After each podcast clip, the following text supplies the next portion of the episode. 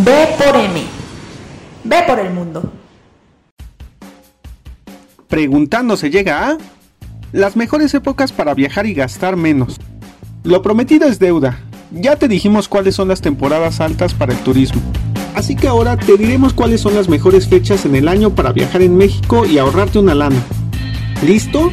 La primera temporada baja del año va de finales de enero, por ahí de la última semana hasta antes de Semana Santa y de Pascua.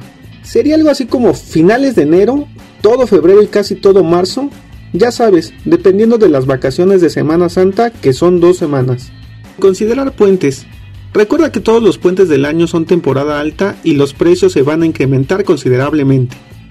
La segunda temporada baja es pasando semana de Pascua, mediados de abril por lo regular, hasta mediados de junio.